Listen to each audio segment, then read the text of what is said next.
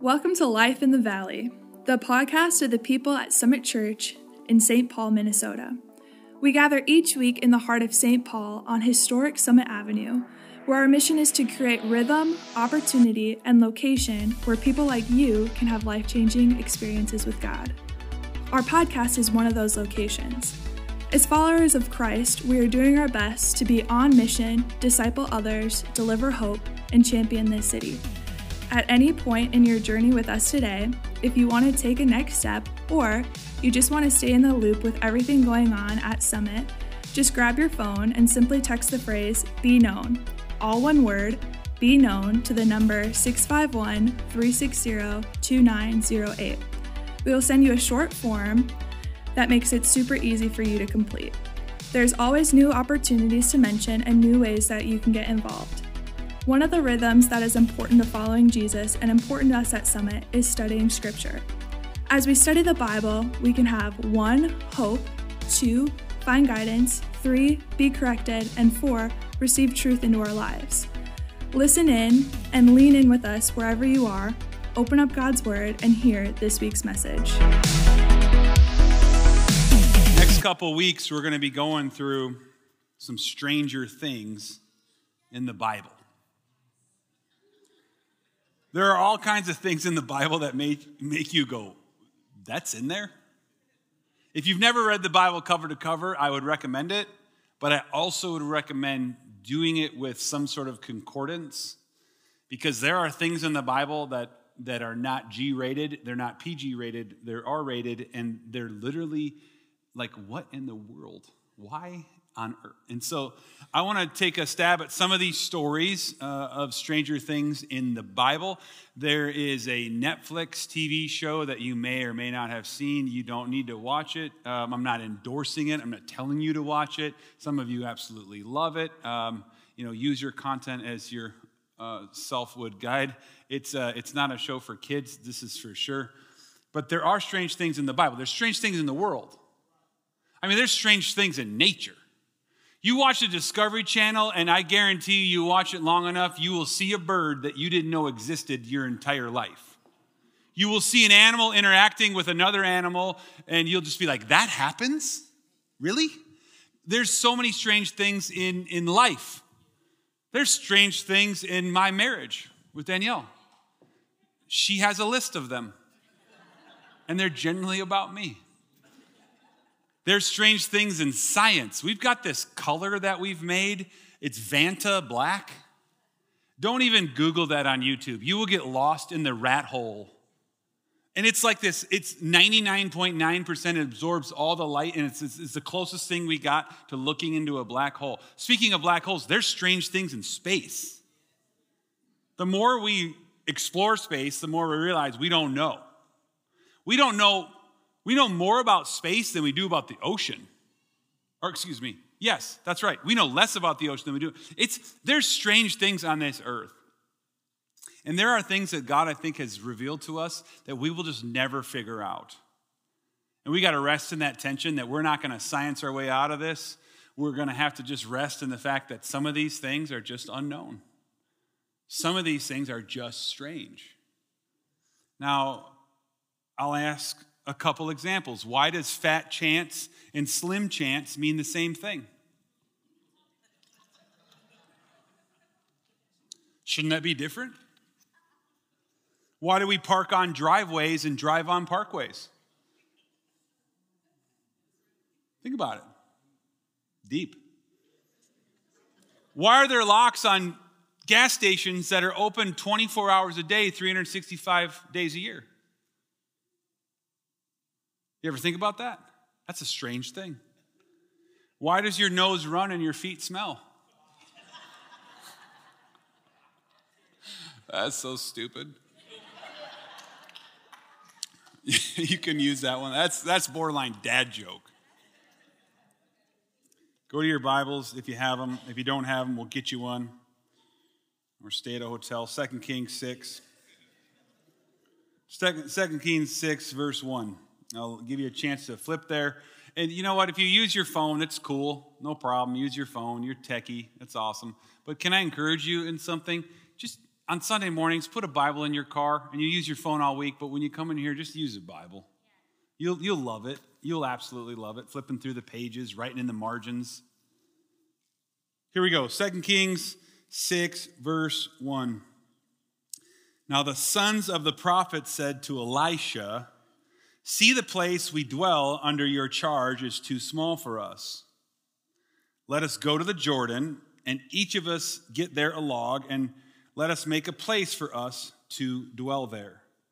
And he answered, "Go." Then one of them said, "Be pleased to go with your servants." And he said, "I will go." So he went with them. And they came to the Jordan, and they cut down trees. But one was felling a log. His axe head fell into the water, and he cried out, "Alas, my master, it was borrowed." Then the man of God said, "Where did it fall?" When he showed him the place, he, Elisha, cut a stick and threw it in there and made the iron float. And he said, "Take it up." So he reached out his hand and took it. Strange thing in the Bible about floating axe heads. Now, this is one of my axes. This is a steel axe. They make chainsaws. Best chainsaw in the world. Changed my mind. This is an amazing piece of equipment. I use this often at my house. I carry it around when I walk up and see if my kid's laundry's done. But I actually know that some of you have gone throwing axe heads. That was a thing for a while. Like, you could go throw axe heads at like a, you know, an actual establishment, and there's like this thing called an axe whatever, and you could chuck axes at wood targets. If you've never done it, it's absolutely a blast. I got into it, really into it. Like, I got into it where I was doing like full running tomahawk throws. I had a video I don't want to show you because most of them missed, and then the one that hit, it was like, dude, perfect. But you need to see one of the axes that I have that is my throwing axe for competition. It's in a box. My back hurts holding this. This axe has my name on the handle. This is an old school tomahawk. And this axe flies through the air with such stinking precision. Pastor Bill, hold your Bible up. It's in the car. You're using your phone? Okay. But there's something about an axe head that's heavy. It's going to fall, and it goes in water. It's not going to float. So this is a strange thing in the Bible. Let's talk about this. First of all, let's try to understand the position of this text. If you go back to 2 Kings chapter 2, just flip over a couple pages. You got to know that there's a guy named Elisha and Elijah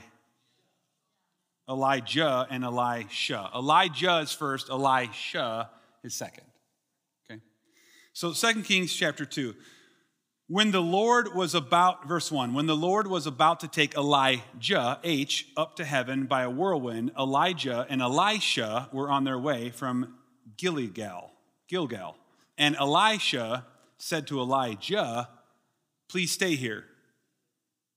Verse 4, Elijah said to him, "Elisha, please stay here." Then Elijah, verse 6, said to him, "Please stay here." And when they crossed the Jordan, by the way, Elijah, H, took his cloak, snapped the water, and then the waters part. They get across the Jordan. In verse 9, when they crossed, Elijah said to Elisha, "Ask what I should do for you before I'm taken." And Elisha said, "Please let there be a double portion of your spirit on me." And he said, "You have asked a hard thing, yet if you see me as I'm being taken from you, it will be so for you." So in 2 Kings verse 2, you got this guy, Elijah, H, handing off to Elisha. Man, that's hard. And he asks him for a double portion. He says, whatever you've done, I want to do it, but like twice as much. And this happens as he sees them. And then what happens in Scripture here is we get the chronicles of Elisha succeeding Elijah, and we've got all these stories that are demonstrating this double anointing. So he asks for this double anointing, and he gets it, and then we get these stories that prove it. It's like the proof is in the pudding.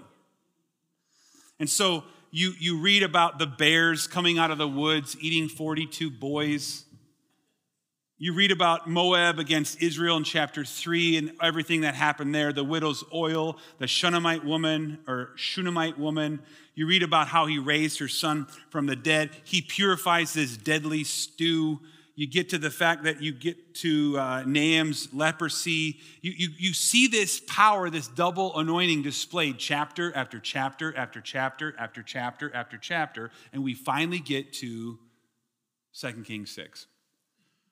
And this is another one of those stories in that procession of having him display this double anointing. Is that clear?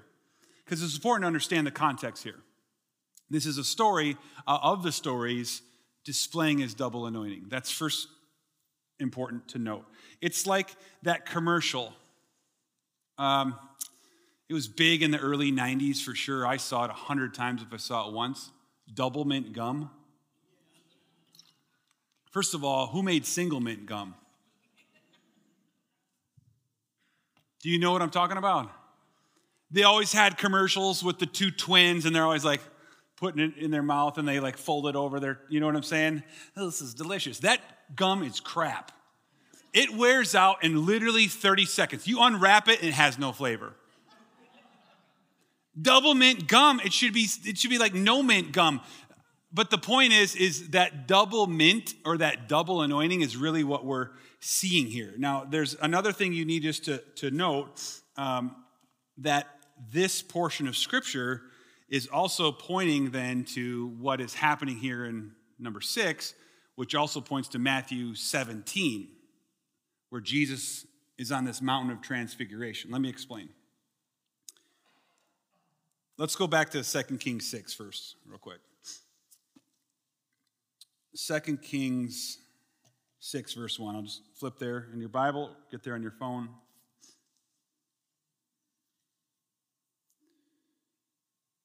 So you've got the sons of the prophets here that are going to build a house. The sons of the prophets, the people that are at prophet school, said to Elisha, "See, the place we dwell under," verse 1, "is too small.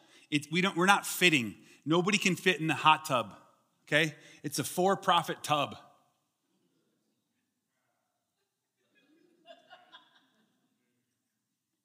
That was funny. And so let's build something bigger. Let's make something larger to hold everybody. Flip in your Bible to Matthew 17 real quick.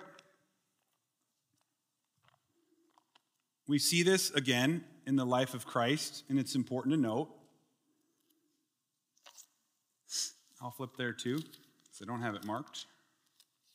Matthew 17, 1 through 9. After 6 days, Jesus took with him Peter, James, and John, his brother, and led them up the high mountain by themselves.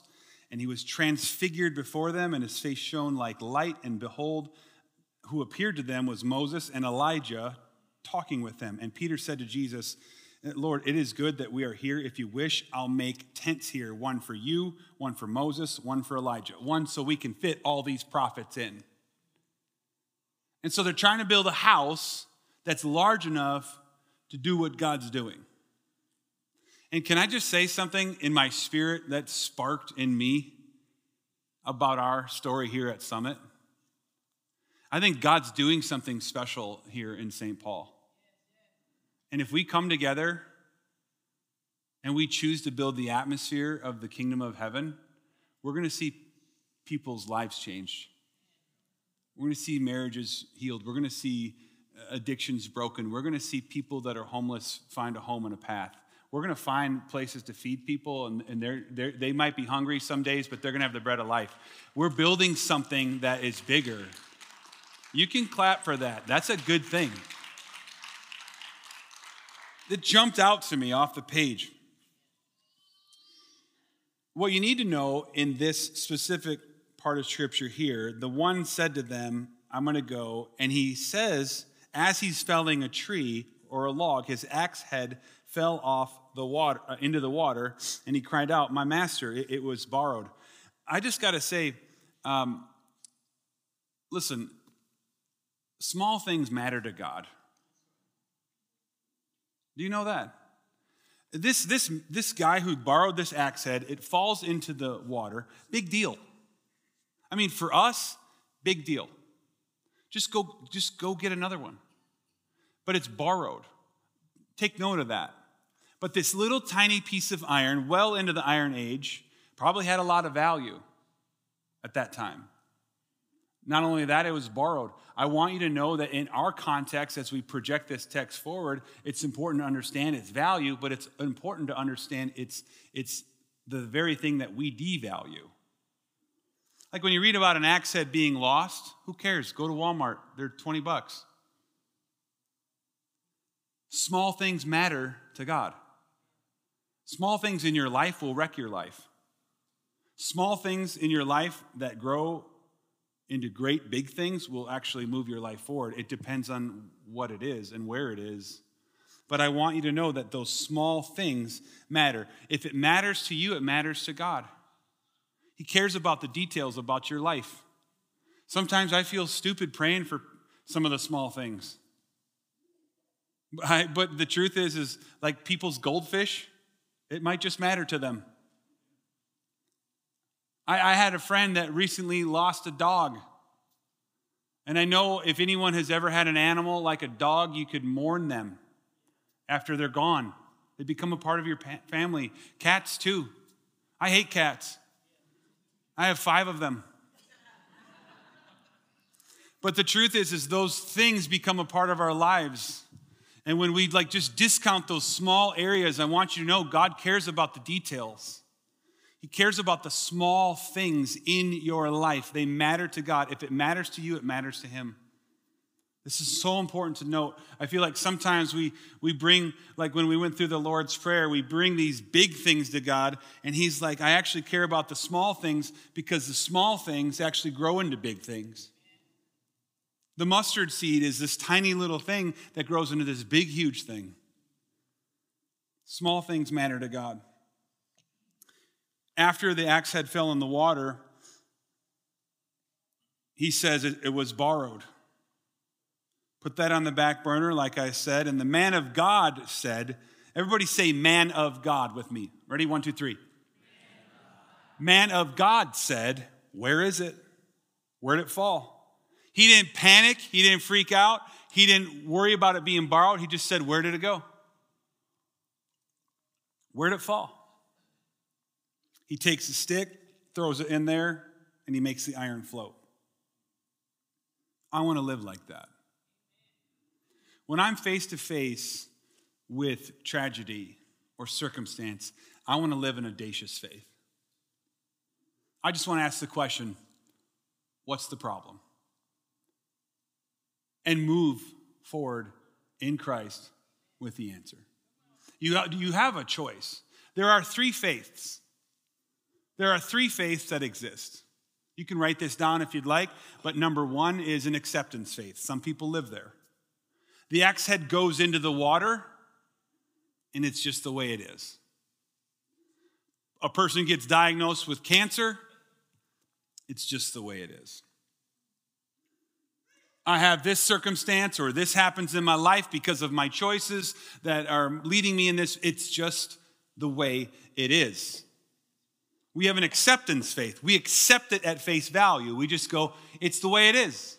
There's nothing we can do about it. We're just going to accept it and walk in it. That's one faith. And if you're looking at how the temple's constructed, I would say that's the outer court mentality. But there's another faith. There's an active faith. The axe head falls into the water. Should just chuck this right in there. But I don't think I'm going to be able to make it float later. But he can. There's an active faith that says, you know, it's the way it is, but God could do something about it. That's an active faith. You have something that happens in your life. You're face to face with the circumstance, and you go, okay, this is how it is, and God can do something about it. That's an active faith. That's a great place to live. But I don't even want to stay there. I want to live an audacious faith. There's a third place. So outer court, maybe in the temple, inner court, and then there's the Holy of Holies. There's a sacred space. The axe falls in the water, and this isn't the way it should be, and God will do something about it. That's an audacious faith.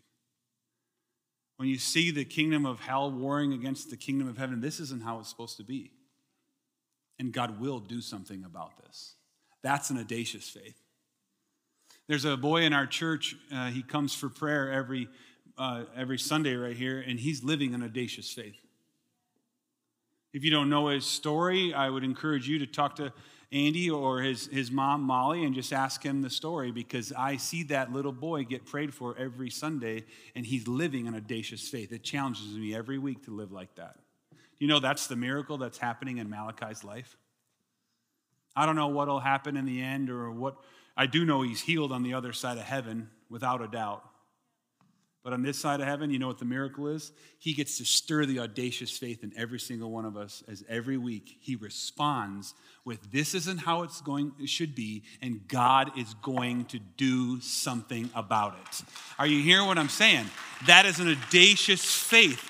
This is what Elijah responds with. He says, where is it? He cuts a stick. And by the way, I don't want to get too far into the backstory of sorcery and how they would use sticks as wands, or as people that would be sorcerers, and they'd have a staff, and they would use the staff, but they would never let go of the staff, because he actually didn't hold the stick that he made, the staff that he made. He actually threw it, which is not what you're supposed to do. And this axe head floats. Live in the audacious faith.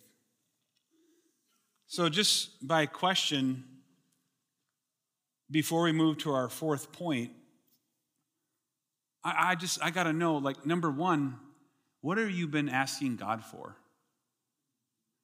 Are you asking him for single mint gum, or do you want double mint gum?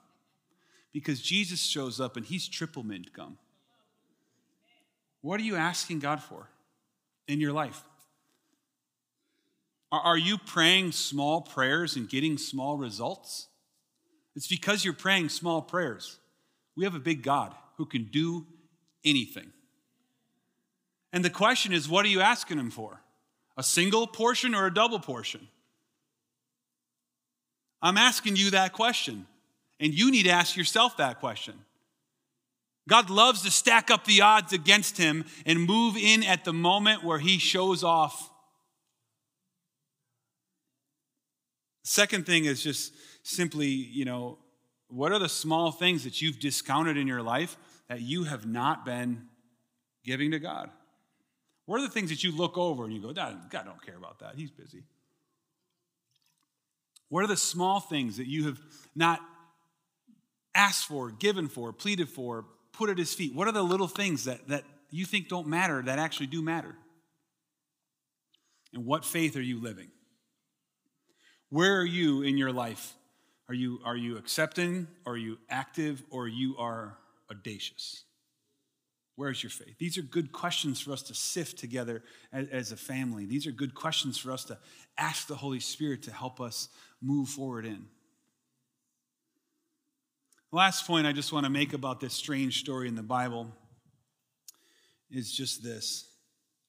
The axe head, when it fell into the water, it was borrowed. And Katie, as you just come to the piano, I just want to close our service. The axe head is borrowed. Have you ever borrowed something and then you broke it? Show of hands, how many of you ever borrowed somebody's car and you got into an accident? Raise your hand. That's a bad day. That's a bad day. How many of you have ever borrowed someone's kid and you lost them? It's happened to me at the Mall of America. When Joel hangs out with Xavier, Alex, and Angie's kids, sometimes I don't see Joel for 4 or 5 days. Sorry. Have you ever borrowed something and you lost it? And there's this deep remorse, or there's this seed of anxiety, or there's a little bit of panic. I want you to know that this axe head was borrowed, and this is a tool. This is a tool that they were using to build a house.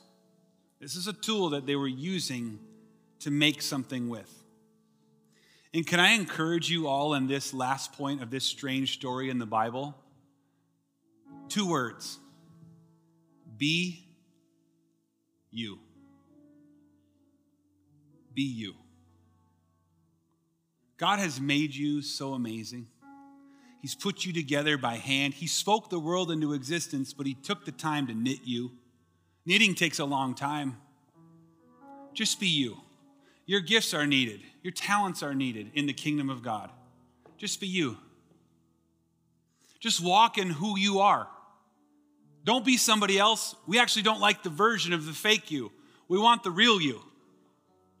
Stop living behind a mask of perfection, or start looking at people's, highlight reel on their Instagram and wishing that was your stinking life, because it's not your life, and there is a purpose in your life that has nothing to do with their life. Be you. Just be you. Just walk in who you are. Walk in everything that God's made you, everything that you're becoming in him, because it's a beautiful portrait on display, and he's not done with you. He's creating something in you. And if you borrow someone's anointing, if you borrow someone's gifts, if you borrow someone's tools, you will never build what God has for you to build. You will lose it, and you will have that remorse, and you will have to go to the authentic to bail you out, because you're living a life where there's 2 different paradigms. There's the real you, the one that's like here, and then there's the fake you that's over here, the one that's here. And the greater the division between the public self and the private self, the greater the weight and burden. But the shorter the distance between the public self and the private self, the greater the weight and value. Be you. I am who I am on this stage and off this stage and with my kids and my family. Ask anybody in this church that knows me personally. I am not pretending. The best I can with all the grace God's given me, I'm trying to live an authentic, true, real life, transparent, available, humble, for the right reasons, because I don't want to live in the weight of burden of trying to be Pastor Eric, all polished up and, hey, how you doing? I'm made of plastic. Yeah, I don't have anything going on ever. I don't deal with anxiety. I don't deal with stuff I'm dealing with. I'm fine. I'm doing great. This public self and then this private self. That's why sometimes when you talk to me in the lobby, and I don't always feel like I'm like, because I'm not putting on a show for you. I'm not here to perform. And that's what you got to do too. You just got to be you. And can I just encourage you in this? The word says to bear one another's burdens, not just broadcast your burdens with one another. And can I just simply say that when you are you, help each other bear those burdens. Be careful just to completely broadcast those burdens. Does that make sense to you? When you just come into church and you just like start dumping on me in the lobby, I'm just like, what do I do with this? I just wanted a donut. I've got 4 baptisms to do. Bear one another's burdens. Ask for help. Say, hey, how would you handle this? How could I navigate this? You just might find someone in this church that's wiser than me. I'm 44 years old. I don't know jack. Be you. Be you. Is that clear? Live in the authentic. Live in that space. Just be who you were created to be. Keep making yourself humbly before Christ, more like Christ. And that is a beautiful thing on display. Don't borrow axe heads. Don't borrow tools that someone else is building their life. I'm not interested in what the churches are doing over here or there from the perspective of like, how do we copy paste? I want to see a miracle here. I want God to breathe fresh things here. I want the authentic. I want the move of God here, not the copy paste of organized religion. Does that make sense to you? So just be you. Walk in that. Ask yourself these questions today as you go. What have you been asking God for? Single portion? Do you want that double mint gum that runs out in 30 seconds? Or do you want the Jesus triple mint gum? Be bold in your prayers. The second thing is ask yourself, what are the small things that you've not been giving to God? Not asking him to deal with, not committing because you think they don't matter. They matter. What are the spaces and places in your heart where you have been living an active faith and you're being challenged to live an audacious faith where this isn't how it's going to be and God's going to do something about it? And then the last place is, where are the spaces and places where you're living an inauthentic life and you need to close that gap of who you are and who you appear to be, because you've been borrowing other people's tools. That's a strange thing in the Bible. God, I just pray today as we go and we ask those questions, that your Holy Spirit would reveal those answers. We celebrate the day that we could gather here together as a family. Thank you for allowing us to be on this mission and on this journey together. Give us the strength to respond to those answers. This strange thing in the Bible, make it clear for us. In Jesus' name. In Jesus' name. To help you apply the truth found in Scripture, we always like to ask three questions. What did you learn about God? What did you learn about yourself?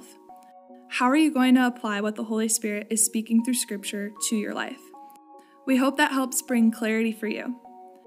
Thank you for listening to this episode of Life in the Valley, the podcast of the people of Summit Church. Join us in person sometime as we gather as a church on Summit Avenue, or join us here at our podcast again, or virtually at our online encounter each week. Before you go, though, Pastor Eric is going to give you a special invitation and share just part of his heart for you, the culture, and a little bit about the people of Summit Church. Hi, Pastor Eric Samuel Timm here. Thanks for listening to our podcast today. Let me first say, our city of Saint Paul is absolutely amazing. I encourage you to explore all the history it has to offer. And you need to know this, Summit Church has been a part of that history, along with so many amazing churches. Speaking specifically about the people of Summit, well, we've been gathering here since about 1932. And my hope that this would not just be a rich history, but it would be our forward legacy. History is a thing of the past, but legacy makes way for the future. So where are we going? That's a good question. Our vision is simple, to see all people of St. Paul and beyond living as disciples of Christ, people full of hope, fully known, and actively loving one another, living a spirit-led life. Our mission is also simple, to provide rhythm, location, and opportunity where you can have a life-changing experience with God. Journey within the diversity to do these three things, become disciples of Jesus, to deliver hope, and to champion this city. That is where we are going. That is what we're doing. So where are you going? Maybe that's a good question for you. What are your next steps? I would encourage you to join one of our monthly expeditions. The expedition is a simple experience where you can find out more about who you are in Christ, who Summit Church is, what are we doing around here, and how you can play a part. It's less than a 2-hour commitment for your whole month. We also feed you some amazing food and even provide childcare. So the question is, where will we go? Maybe we're on a journey following Jesus together. And I got a hunch, we just might not be us without you. We'll see you at the summit, where we prepare for life in the valley.